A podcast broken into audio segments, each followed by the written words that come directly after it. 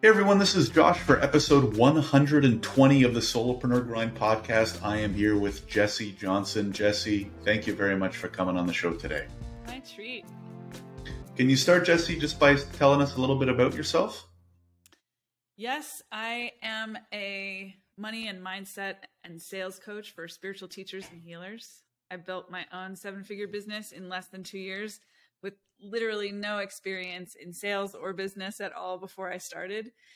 And that really inspired me to examine what's possible, really, truly in this world. I would say that now my mission is to help build a new economy that's based on a paradigm of everyone winning. The win-win-win is what I'm here for. So hopefully that happens today. You winning, me winning, everybody listening winning. Absolutely. I love it. And I'm interested to hear more about it, Jesse, because when I was reading into your background of what you do now versus what you did previously, it's a pretty big dichotomy. So can you tell us a little bit about maybe your first career, we can call it, just to give everybody a background? Yes, I would say that my foundation actually going into my career was being an artist. And when I couldn't figure out how to make money as an artist, I decided to become a high school math teacher.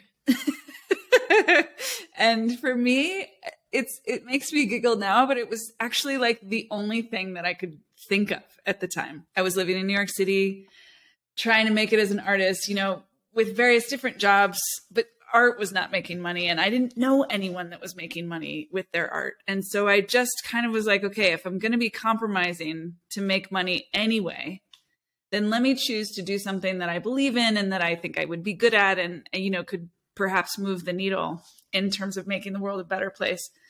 Mm-hmm. So I went down that path and ended up finding that I was extremely passionate about it. It was extremely challenging, rewarding. You know, it's like, it's different every day. And I'm a people person in a lot of ways. And so I got to be with these, you know, these mostly 15-year-olds, but lots of people every day, building really close, intimate relationships and studying how we as human beings learn. It was also the hardest thing I've ever done, for sure. I cried a lot. I felt like a failure a lot. I was very good at school and very good at most of the things that I did as a kid. So I was not particularly adept at navigating failure before this job. And anyway, I stayed in New York City public schools as an educator for 12 years. It was really compelling. And I learned a lot about myself and a lot about how we learn and a lot about systems and why they work and why they don't. And at the end of that time, I was feeling really, it was like I had spent over a decade kind of systematically addressing every limitation that I knew I was bringing to the table that meant, you know, that limited my impact until after about a decade, it was like, okay, not that I don't have room for improvement. I will always have room for improvement, but that's no longer the primary issue. And still there's something fundamentally not working here. And I was working with teachers at the time, actually, I was a math coach. And everything that we were doing was sort of systematically being undermined and undone. And it started to get upsetting. Like up until that point, I was upset, but I was upset at myself. At mm-hmm. that point, it shifted and it was like, okay, I am not the problem here, actually. And if I'm not the problem, then I'm not sure how to be the solution. There's something deeper at work here. And long story short, I went seeking what else could I do with my life? How else could I use my life force energy? Because that was the other thing is that although I loved my work, I didn't feel like it was using all of the resources and assets that I bring to the table. And I wanted something where I would have more freedom, more integration of all these different parts of me, the artist, the spiritualist, the teacher, all of it. And I wanted more impact. And so it took me, I felt kind of like I was beating my head against a wall, you know, playing hide and seek with someone that didn't want to be found for about a year. And then I ended up in a conversation with a really good friend of mine who had been a math teacher. And I had read on Facebook, this is about 7 years ago. I read on Facebook, she was now a life coach. And I was like, I must not know what life coaches are, because if she's doing it, she's excellent. She's amazing. What is that? And I called her, and within about 3 minutes was like, oh, every single thing in my life has prepared me for this. This is what I'm here to do. So I started my business with her as my coach right then and there, and the rest is history. Wow. And so I always love to focus on the transition period, because so many of the guests that we've had have interesting ones. And because so many of our listeners might be working a 9-to-5 right now and thinking about getting out. And so anyways, I like to get into the nitty gritty. So Jesse, like when you say started your business, did you call the school the next day and say, hey, I'm done? Did you start it on the side? How did the trigger get pulled? That's a great question. So it was probably middle of October of 2015 that I had my first coaching session with my coach. Marla Mattinson is her name. And I don't even think I fully understood quite yet that I was starting a business. A big blank slate in front of me. So I was following intuition, and I trusted her. And I trusted myself. I think I had a lot of confidence, which I want to shout out, because I think that's something that a lot of people struggle with. You kind of have you got to have a healthy balance, insecurity about the unknown. Yes. But also like confidence and resilience. Like, I know I can do this. So I didn't really know what I could do, but I had enough confidence that I could do what my coach thought I could do, that I was willing to put one foot in front of the other. And I would say over those first, maybe first 4 to 6 weeks, we were crafting what would become the beginning of this business. I was going to work with retreat leaders. I was going to coach them just like I coached math teachers about their curriculum. I was going to go on retreat with them and observe them just like I observed my math teacher. They weren't clients, but audience. And then debrief with them after. That was kind of the initial vision, was coaching retreat leaders. And I think, again, because I was being paid to coach math teachers, still the business component was like a little vague for me. I was like, I'm clear about the work itself. I'm clear about what I'm going to be doing and who I'm going to do it with. But around the turn of the year, right at the beginning of 2016, was when I started having my first sales conversations with potential clients. And realizing like, okay, like this is different, in schools, for better and for worse, the audience just fills the room, whether you like them or not, whether you want to work with them or not.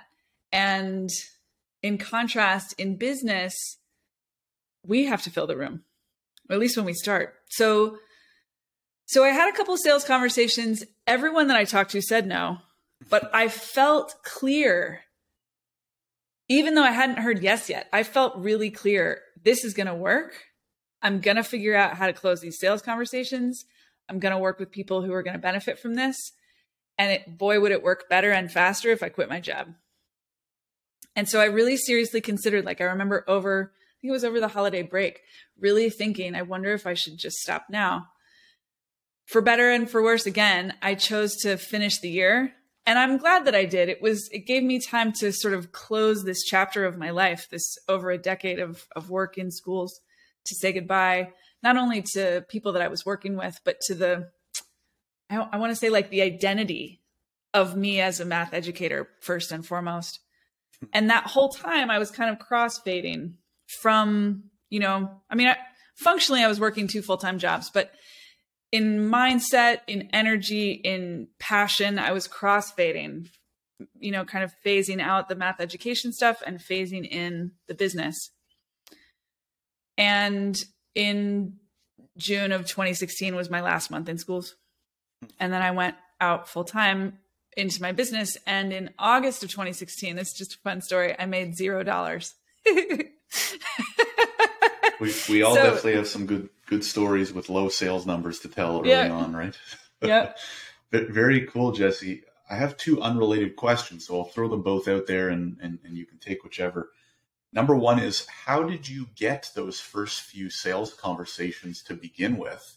And then secondly, I guess semi-related is, how important do you think it was having a coach at the time? And maybe for people that are thinking of starting out, would you recommend it to them? I'll go backwards because I like both these questions. I really feel like the first action step that I did in order to build my now multiple 7-figure business was hire a coach. That like there were internal things I knew, like I was saying before, I had this kind of knowing that I was worth something, that I had some value to contribute to the world.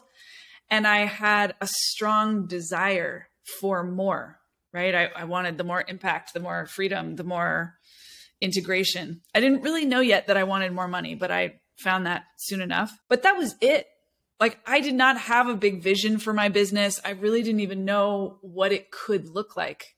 And so for me, hiring a mentor, hiring a coach was absolutely step one, game changing in terms of taking action on the outside. So yeah, I believe in coaching at the highest level. And I actually have I think a lot with my team about this vision for the world, that the future we're building is one in which anyone can have a coach and everyone who wants one has one. So I really believe in coaching, and especially at the beginning. This is something that I teach because a lot of people feel like they have to get their ducks in a row first.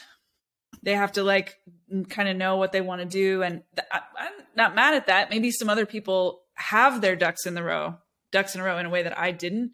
But for me, if I had waited to have my ducks in a row, I don't know that I would have ever done it. Mm-hmm. So hiring a coach for me was radical, game-changing move. Yeah, it's almost like the two-sided help plus accountability, right? And we see it in almost every other aspect of life, right? When we're growing up, we have teachers that are coaching us. When we play sports, we have, even at the professional level, right? There are coaches. Yes. So it totally makes sense. Yeah, I agree. There's a beautiful article in the New Yorker. I'm not remembering the name. It's maybe 15 years old, this article, but it's something about something in the operating room. And the guy that wrote the article also did a TED Talk about coaching. His career is in surgery.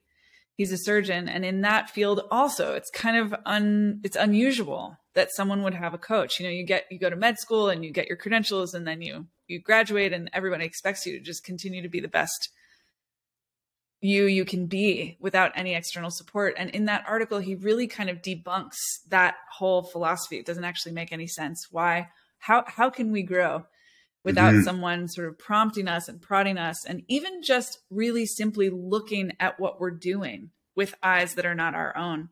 Because mm-hmm. none of us can see what we can't see. Well, and it almost seems like a waste if you have the example that you're talking about. You have a 60-year-old surgeon who's been doing it for 30 years and has that level of experience and knowledge, to not take advantage of that. Yes. Or to not, take that and provide it to the younger upcoming surgeons or any profession. Just seems yes. like a waste, right? So anyways. I love that. Yeah. And the first clients that I got, I will say that I think I have been kind of a networker my whole life. Not that I went to BNI meetings or something like that, but just that I like people and was liked by people and had various communities in a lot of different areas of my life. And so when I decided, once I finally knew what I was doing in my business, I told people about it. And I asked them if they knew anybody who wanted to lead a retreat or was leading a retreat and wanted support. And I think I also posted on Facebook, like, I'm launching this program. I'm looking for people who might be a good fit. DM me I don't think we said that then, but DM me if you are interested. Combination of just literally calling people on the phone and telling them, hey, I'm starting a business. Do you know anyone who would be a good fit? And using my networks, to make announcements. At the time, if you had asked me at the time, I would have told you that it felt like I didn't know who to talk to. And I think that that's also super common, that new entrepreneurs, sometimes even older entrepreneurs, who've been in business for a while, have that experience of like, I don't know who to call next. I don't know who to talk to next. Like, shouldn't they be coming to me? And my experience is that actually this is one of the reasons that I hit seven figures so quickly and with such ease, is just that I was coached and was willing to take the direction that my coaches gave me, to keep getting on the phone, to keep expecting that people would be ripe and ready and waiting even. And now, you know, I have a lot of team. The business has been around for a while. There are people that do come to us and say, hey, we want to talk to you. We want to work with you. But still at the heart, there's still that willingness that I have to get on the phone and call whoever I'm thinking of today and follow my intuition about who wants to hear from me. And every time I do that, they thank me. It's wild. It's wild because my insecurity, my self-doubt, my subconscious sabotage would have me think they'll be offended. It'll be, you know, it's like, I don't want to bother anybody. But in fact, every time that I really come from a place of love and service and make the call and I'm willing to hear no, it's an amazing experience and deepening of our relationship. So I highly recommend that. Yeah, no, it's great advice. So can we talk about, Jesse, your first sale? Do you remember the first one or two? Yep. It's funny because I hadn't been the first person that hired me, or maybe one of the first three people that hired me, worked with me for almost 3 years. And then we had an amazing and very complete closing of our work. And I haven't spoken to her in 3 years. And she just called me like a week ago. So it's a fun moment to just be celebrating time. What do you want to know about that first sale? How did it happen? How did it come about? How did you meet the person, or how did you communicate with them? And then how'd you close? So one of the things that was going on in my life when I started my business, I was full-time working in schools, but I was also building spiritual community and conscious community and throwing events and parties in New York City. And so I knew a lot of people and was organizing these events with a lot of people. And many of them either wanted to be leading transformational retreats, or they were already, or I knew they should be, like they had something really powerful to give. That's actually a fun little note. Like, I also believe in the power of retreat. You know, when people go out of their normal environment, put themselves into an unfamiliar context, and the container is designed for transformation, people have huge, huge experiences. You know, things that would take decades to uncover and heal in therapy can happen so quickly in a really high level retreat. So I had experienced that. And I just was, you know, part of the business, I think inspiration was really wanting to support people like that I was already working with and collaborating with in stepping it up and taking their gift to the next level. So I mentioned that because although it's not like I designed my business specifically for this person. Like I did not have their name written down. It wasn't that explicit. But energetically, it was like, this is a person who I had been collaborating with. I had seen her facilitate all kinds of workshops. I knew how talented she was. And I knew that she was hungry to do this kind of work in the world.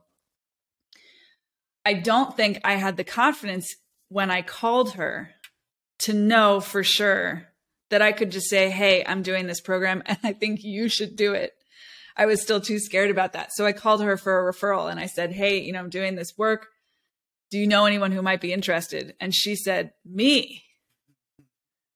And I was like, boom, that's right. Of course. And so then I took her through a sales conversation where I basically asked her what she wanted, what she was dreaming about, what resistance she had, why it wasn't already happening, what would happen if she didn't make it real. You know, what were the stakes really? How serious was she about making change happen?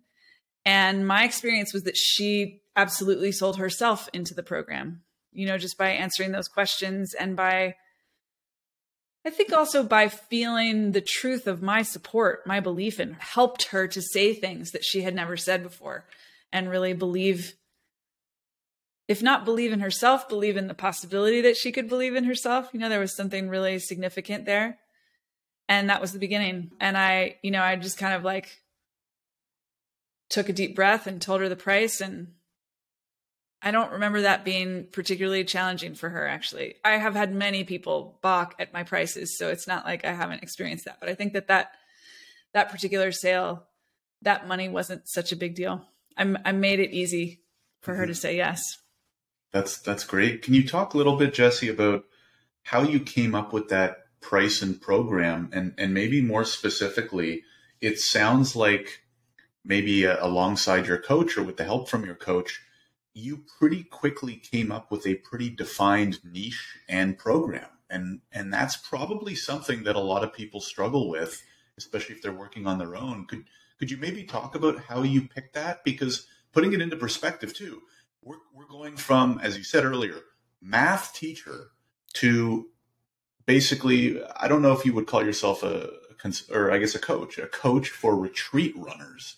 That's like a pretty long path. So would love to hear how, were there some iterations? Did you put a few niches up on the board? Would love to hear about that process. I definitely felt confused before the sessions with my coach, and it was hugely helpful to have her poke and prod and ask questions. To be honest, I don't remember. Oh, no, I probably was considering coaching teachers. That was probably the other thing that was on the board. But I just knew that I wanted to work with people who were more spiritual. I wanted the spiritual component of my life to be more central. And I think my coach recognized that maybe even more than I did, and helped me just kind of look at these different options. And I chose that. And it made sense to me, because at the time it was so similar actually to the work that I was already doing. It was just with a different group of people. So instead of coaching math teachers, I was coaching spiritual teachers, but the work was the same.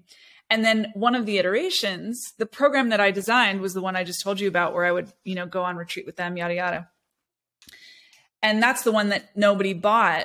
And one of the iterations was like, okay, let's simplify this. Let's make a 90-day program, just coaching. We're not going to try to do this other thing. And I think I was nervous about that because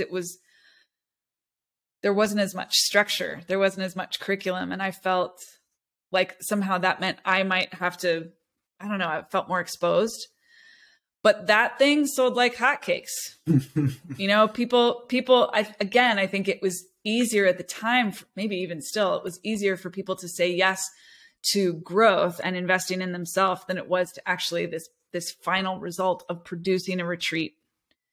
So that happened. And then within, Josh, I feel like it was like 2 weeks into actually selling that I realized that actually the thing that my people needed help with wasn't so much curriculum. I mean, they might enjoy that and benefit from that also, but what they really needed help with was money. And so the retreat program is actually still like, I would do that custom.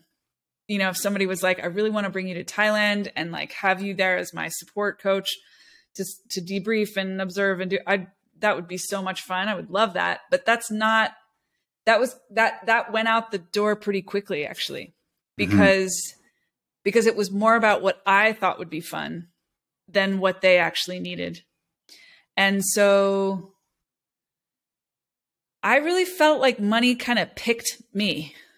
Money was like, Jesse, you need to help this specific demographic of spiritual teachers and healers really integrate money. Mm-hmm. And so I was just following the breadcrumbs of my own inner guidance and ended up teaching sales within that first year. Mindset for sure, but teaching sales. Because that first year I was in business in 2016, I was working full-time in schools for half the year and I still made $330,000 just from my business. So Jeez. It was like, it really felt like I was given this thing to just shepherd and move around. And I don't want to poo-poo. That was not I don't want to say difficult, because I'm part of my work is actually redefining, I think, what work really requires of us, but it was deeply uncomfortable. I was really uncomfortable. I still am. Mm-hmm. Discomfort is one of the things that I feel like has just become a companion, another inner guide, another fairy godmother is discomfort. And the sooner you can be comfortable with the discomfort, the better, right? But it's so interesting because it's a very common theme now that I've spoken to plenty of entrepreneurs, that what I hear very often and what I'm hearing here is what was most important was to put yourself out there. What was not important was to have a perfect business plan from the very beginning. I've still yet to talk to someone who said, hey, day one, my plan was this, and day 100, it was the exact same, right? That never happens. So you put yourself out there, and then you followed what the world was kind of spitting back to you. Jesse, can you talk about, so your teaching career ends, and now you've got all the time in the world, I guess, all the time that you were previously spending in that full-time job for the business. What did those first few months look like? Was it just pounding the phones? I mean, that's a big number for a first half year. That's a big number for like a second or third year, right? Even for some solopreneurs, especially.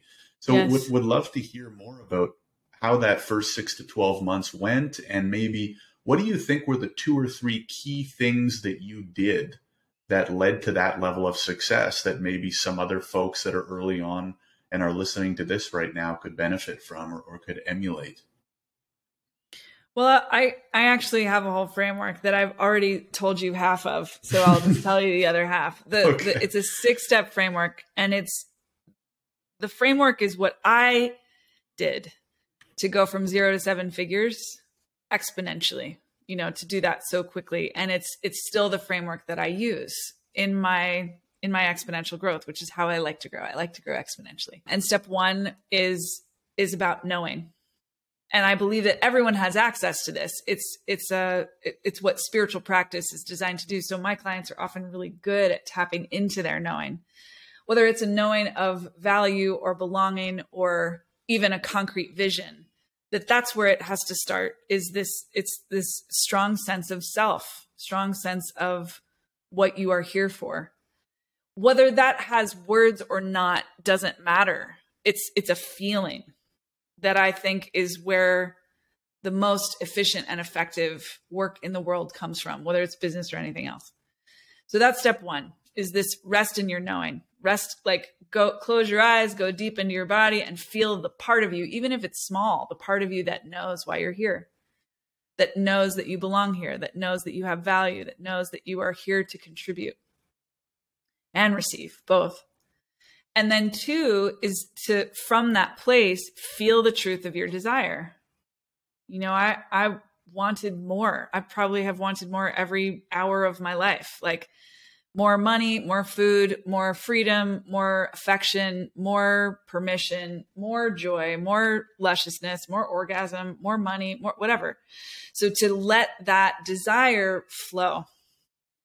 And that's, of course, something that some people need to sort of rewire, because so much of our desire in these material bodies has been thwarted or called sinful or something like that. So and I think actually 1 and 2 go together, because when we let our desire come from that deep place of knowing, it's like a soul desire. It's not a selfish desire. It's different. The quality is different. Step 3 is hiring a coach. And then step 4, 5, and 6 are so much easier, actually. 1, 2, 3 is those are, I think, the more nuanced work. But step 4 is making the decision to change.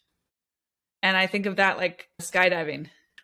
There's a lot of preliminary steps that you take when you go skydiving, but ultimately when you're up in the air, in the airplane with all the gear attached to you, it's a different thing to decide from there. And that kind of decision, I think, it's impossible to overestimate the importance of that. Many people have not yet made the decision to really go all in. Then step 5 is strategy. And one of the most radical things I teach, I think, is to not do strategy until steps 1 through 4 are handled. Most people want to think about the how before they start, before they tap into their knowing. But and then everything else. For me, strategy needed to come much later. And then step 6 is sales mastery. And what I mean by that is that truly for those first 2 years, and still, I'll come back to the more recent stuff. But in those first 2 years, when I was building to 7 figures, my coaches, I would bring them idea after idea. And over and over and over again, they would just say to me again, like, Jesse, stop following the bright, shiny object. Like, there are no magic pills. There's no magic trick that's going to rescue you from having to do sales. Stay in your lane and get back on the phone. And it's not that I was like, you used a really nice phrase, like pounding the pavement. It wasn't that it was so hard how much I was on the phone. It's that I was so scared still of hearing no, of feeling disappointed, of being rejected, that I avoided it and wanted to do anything else. And my coaches, bless their whole lives, just wouldn't buy it and kept redirecting me. Like, who are you going to talk to next? Who are you going to talk to next? And probably in those first 2 years, I worked with maybe, I'm just guessing, maybe 25 people. It's not like it was so many. I probably had sales conversations with 200, maybe more. There was a couple week period where I talked to 100 people, cold called 100 people. I was supposed to do that in 1 week. I didn't. Actually, as I'm saying that, it was more like 500 in those 2 years. But you know what I mean? That's a lot of people. But if you spread it out and do the math, it's not like I was working 50-hour days. You know, it was that I was uncomfortable with how exposed I felt. And so the combination there is what I, well, that's just step 6. The mm-hmm. sales mastery is step 6. Yeah. I mean, we've certainly all been there. Well, some of us have been there in terms of waking up and looking over and seeing the phone and be like, that, I got to take that on today. Right. It's just not the most fun sometimes, right? It's just not the most fun thing you want to do. But what I've found too, and you're alluding to some of those numbers, is sales can also, assuming you have a lot of what you mentioned down, just be a numbers game, right? If you can get to a point where you're closing 10, 20, 30%, whatever the number is, right? Depending on what you're trying to sell, that rate may be very high or very low. But if you get a good enough list of leads, and you can get to a point where like, hey, I'm closing 10%. If I can just talk to 10, 12 people today, I'm probably going to make a sale, right? And then another piece of advice that I've heard a few times from guests is just make that initial kind of goal very small. Don't think about the 500 people you have to call this year. Set a goal to make 3 calls each day. And what one of our recent guests said is, it's easy to make 3 calls. And then once you get the 3 done, you're already in the groove. Maybe one of them went well. You're like, okay, well, let's, you know, next thing you know, 10, 20 go by. And so anyways, just a tidbit there, but it makes a lot of sense, Jesse. The other thing I quickly want to say is I'm not very spiritual or religious. You've mentioned a lot of spiritual references, I'll say, energy and some different words like that. And they make total sense to me.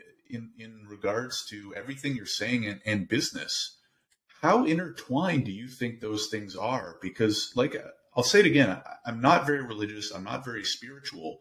But when you were talking earlier about having the right energy and connecting, I totally believe that energy plays a big part in the world.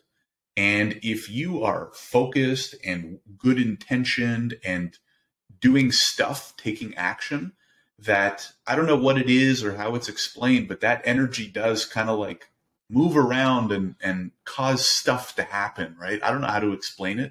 Maybe you can, because you're more kind of entrenched in that world, but how important do you think those and interrelated those things are?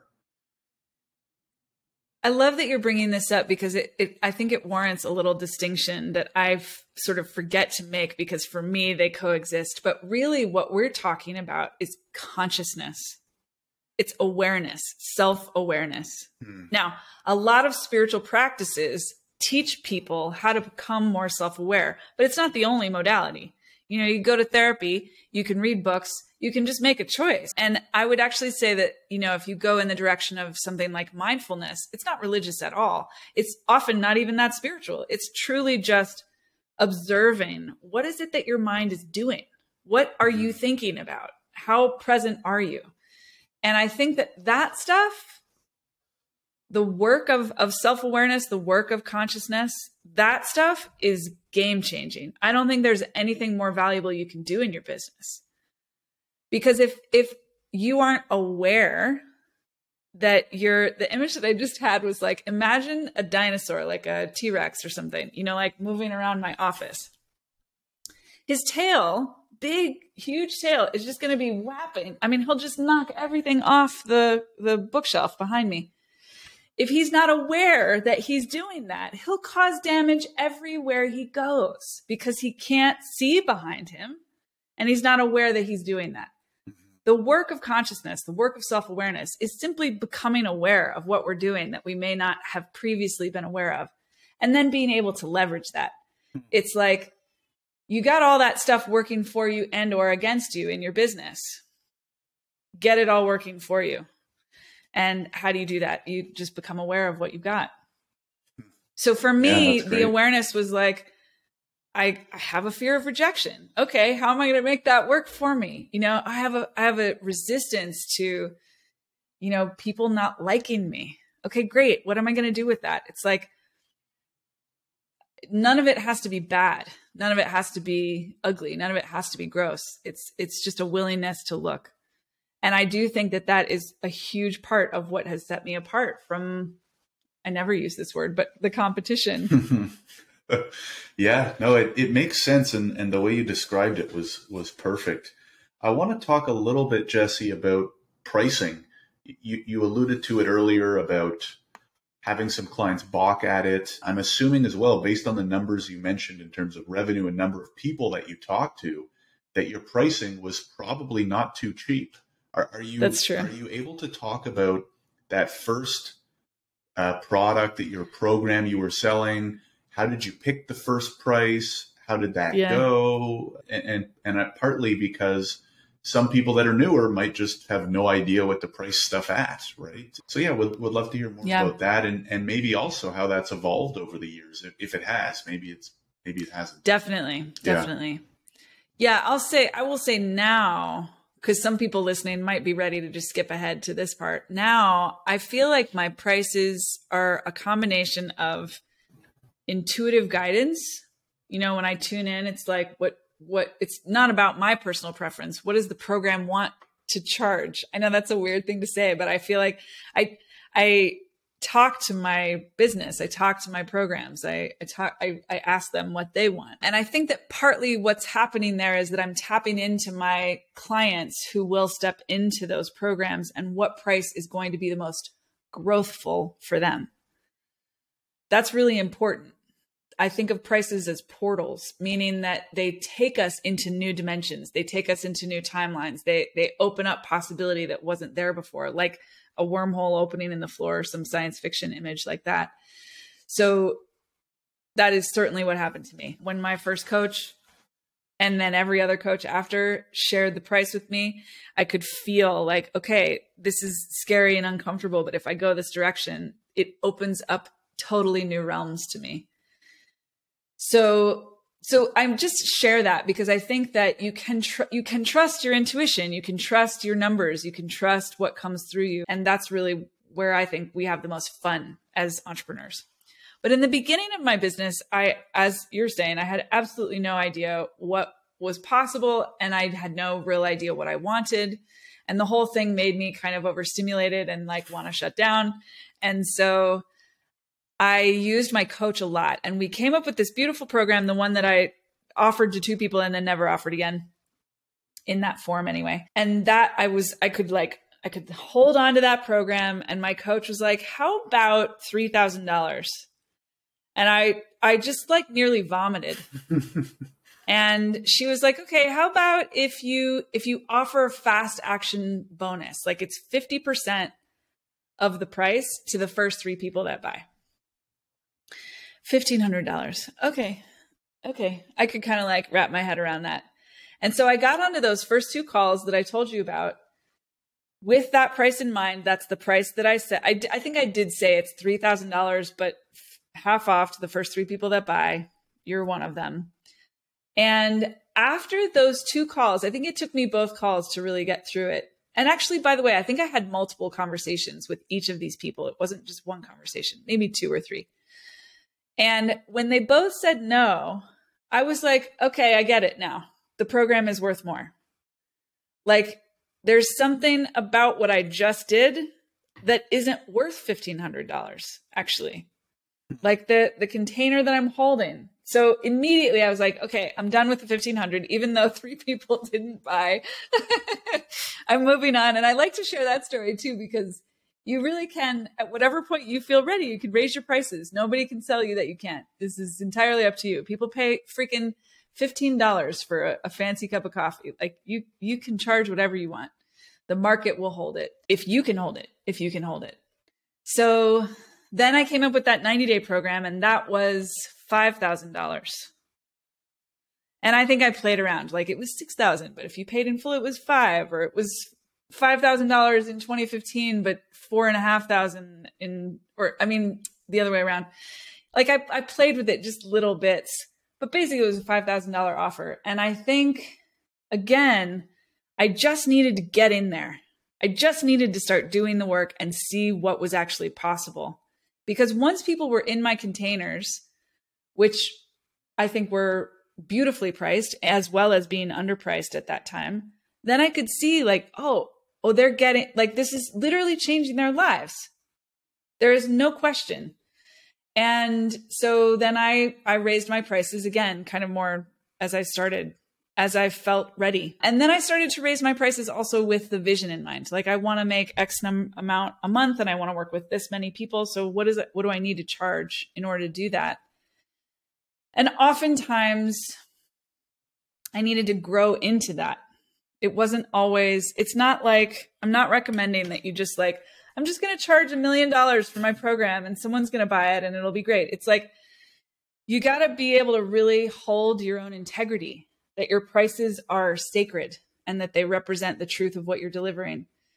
And then at the same time, don't let your insecurity devalue you, and let your prices, your true prices, call forth the best version of you. Because that's the other thing that happened, was that I think I grew into my prices. This is such an esoteric thing to talk about. I love that this is somehow coming up. I believe that at the moment that I started my business, I had the raw material to work, maybe even at the level that I'm working now. But I did not have the confidence. I did not have the clarity. And I was still looking for approval from the outside. Mm-hmm.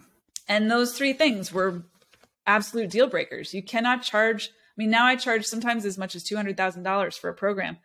You can't charge that kind of money and be worrying about what other people think. You can't charge that kind of money and be letting your insecurities drive you. And you can't charge that kind of money and be whatever the third thing I said was. It's like the prices called forth the full, true, powerful version of me.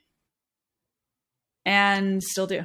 And still do. So my clients get the best of me because I can't charge what I charge and not offer that. Mm-hmm. I mean, you just wouldn't be around for too long, right? So that's usually how the market works, right? Which is basically what you're saying. So that's really interesting, Jesse. This has been a very different, I don't want to say not different in a bad way, a very different, but in an interesting way, insight into business. I don't really know how else to say it, because I speak to a lot of entrepreneurs, and sometimes it can be a lot of X's and O's on a board. And this feels like we're on a 3-dimensional board instead of 2, right? In a way. So it's been really interesting. The last thing I wanted to ask before we wrap up is scaling. We've talked a lot about kind of how you got started and pricing and programs. And earlier you mentioned having a team. If you could quickly talk about at what point and how did you scale from just yourself to adding a couple people? What was that like? Yeah, such an important conversation, because I actually think that the hard part, you could say, or the big transformation that's required to go from startup to six figures or even 7 isn't about scaling and it isn't about team. Not that you can't work on those things. A lot of people do, but they're not required. I don't think that that's the, again, I keep wanting to say hard part of that. But after seven figures, I have personally, that feels like what I've been thinking about and working on for the last 5 years. And it's increasingly important. The vision that I have now, I'm a little shy to say this here, but I want to be making $10 million per month in this business. Let me say that differently. I want the business to be bringing in 10 million a month. I don't need the 10 million for myself, but I want the business to be flowing that kind of money. That's a 9-figure business annually, 120 million a year. I have no idea how to do that. But I was actually just working numbers yesterday because I'm like, all right, it's time. You know, I got to look at this. Let's get into the strategy a little bit. And it means working with tens of thousands of people. Well, I don't know tens of thousands. And so the business it's like the business wants to grow beyond my assets and resources. I had enough personal assets and resources to get us here. But what happens from here requires more than me. So my specific location might be different, but I think that that's a really useful lens through which to look. It's like, how far can your own resources get you? And at what point do you need to bring in other people to leverage more resources? For me, I had a personal assistant at some point in those first 2 years. And that was frankly, like probably mostly a lesson in receiving and delegating and working with someone, which I just had not really done that much of as a teacher. And I say that because had I known how to properly use an assistant, that would have been way more effective. And it was definitely part of my curriculum, but I don't know that it was, again, required to get to seven figures. I think if all I wanted to do in this life was make $1 million a year, I don't need a team to do that. I could do it all on my own, especially with all the tech that's available now. But beyond that, both because I need it, the business wants it, but also because it's fun. I got all kinds of people on my team. And the collaboration is helping the business to grow and expand in ways that I personally wouldn't know how to do on my own. Mm-hmm. I spend now as much as $75,000 a month on team. It's an enormous, enormous investment in my business because of where I'm going. And I know that those numbers will continue to increase. I want my team to be well paid. I want them to be, you know, if any of them that are at the highest level, you know, they should all be making 6 figures and more. So that puts a huge demand on me and on the business to think differently. I think you're asking me a somewhat different question than I'm answering. So let me pause and check in. Is there something else that I should be speaking to? No, that was great. That was great. It makes a lot of sense. And I think it's a great way to kind of wrap up the episode. The last question, Jesse, second last question I always ask is, and we've probably covered a whole bunch of these tips, but if you're talking to one person right now, they're Jesse mm-hmm. back however many years ago, working their 9 to 5, they feel like they're ready for something else or they want to take the next step. What's one or two things that you would tell them right now? What you want is wanted. Whatever vision it is that's coming to you, whatever you're dreaming about, whatever thing you wish you were doing instead of the current form of your life and job, the world wants that. And we are living in a time where I think increasingly people know that. So you get to know it too. You know, COVID and the pandemic and the way that our lives shut down really opened up, I think, people's awareness about how much more they want in their life. And that would be my first tip, is to give yourself permission to want what you want and recognize that what you want is something that the world wants. The world will benefit from you having it. And the second is to keep thinking about the win-win-win. What does it look like when you don't have to choose between two things that matter to you? What does it look like when you don't conceive of your business as somehow giving to you, but taking from someone else? What does it look like when you prioritize the win-win-win? Because that's the movement that I want to be building and a part of. Mm-hmm. Yeah. It makes everything so much easier and it makes the world a better place. Right. So Jesse, Amen. This has been awesome. Thank you so much for coming on the show, sharing your story, sharing tips, sharing this advice. It's been really valuable. If anybody wants to learn more about you or the company or get in touch, where do you recommend they go? Jesse Johnson Coaching on all the platforms. You can find me everywhere. Let us know what lands, ask any questions that came up. We're happy to meet you. Sounds good. That makes my job easy for the edit. Jesse, thanks again for coming on the show. Really appreciate it. Same, Josh.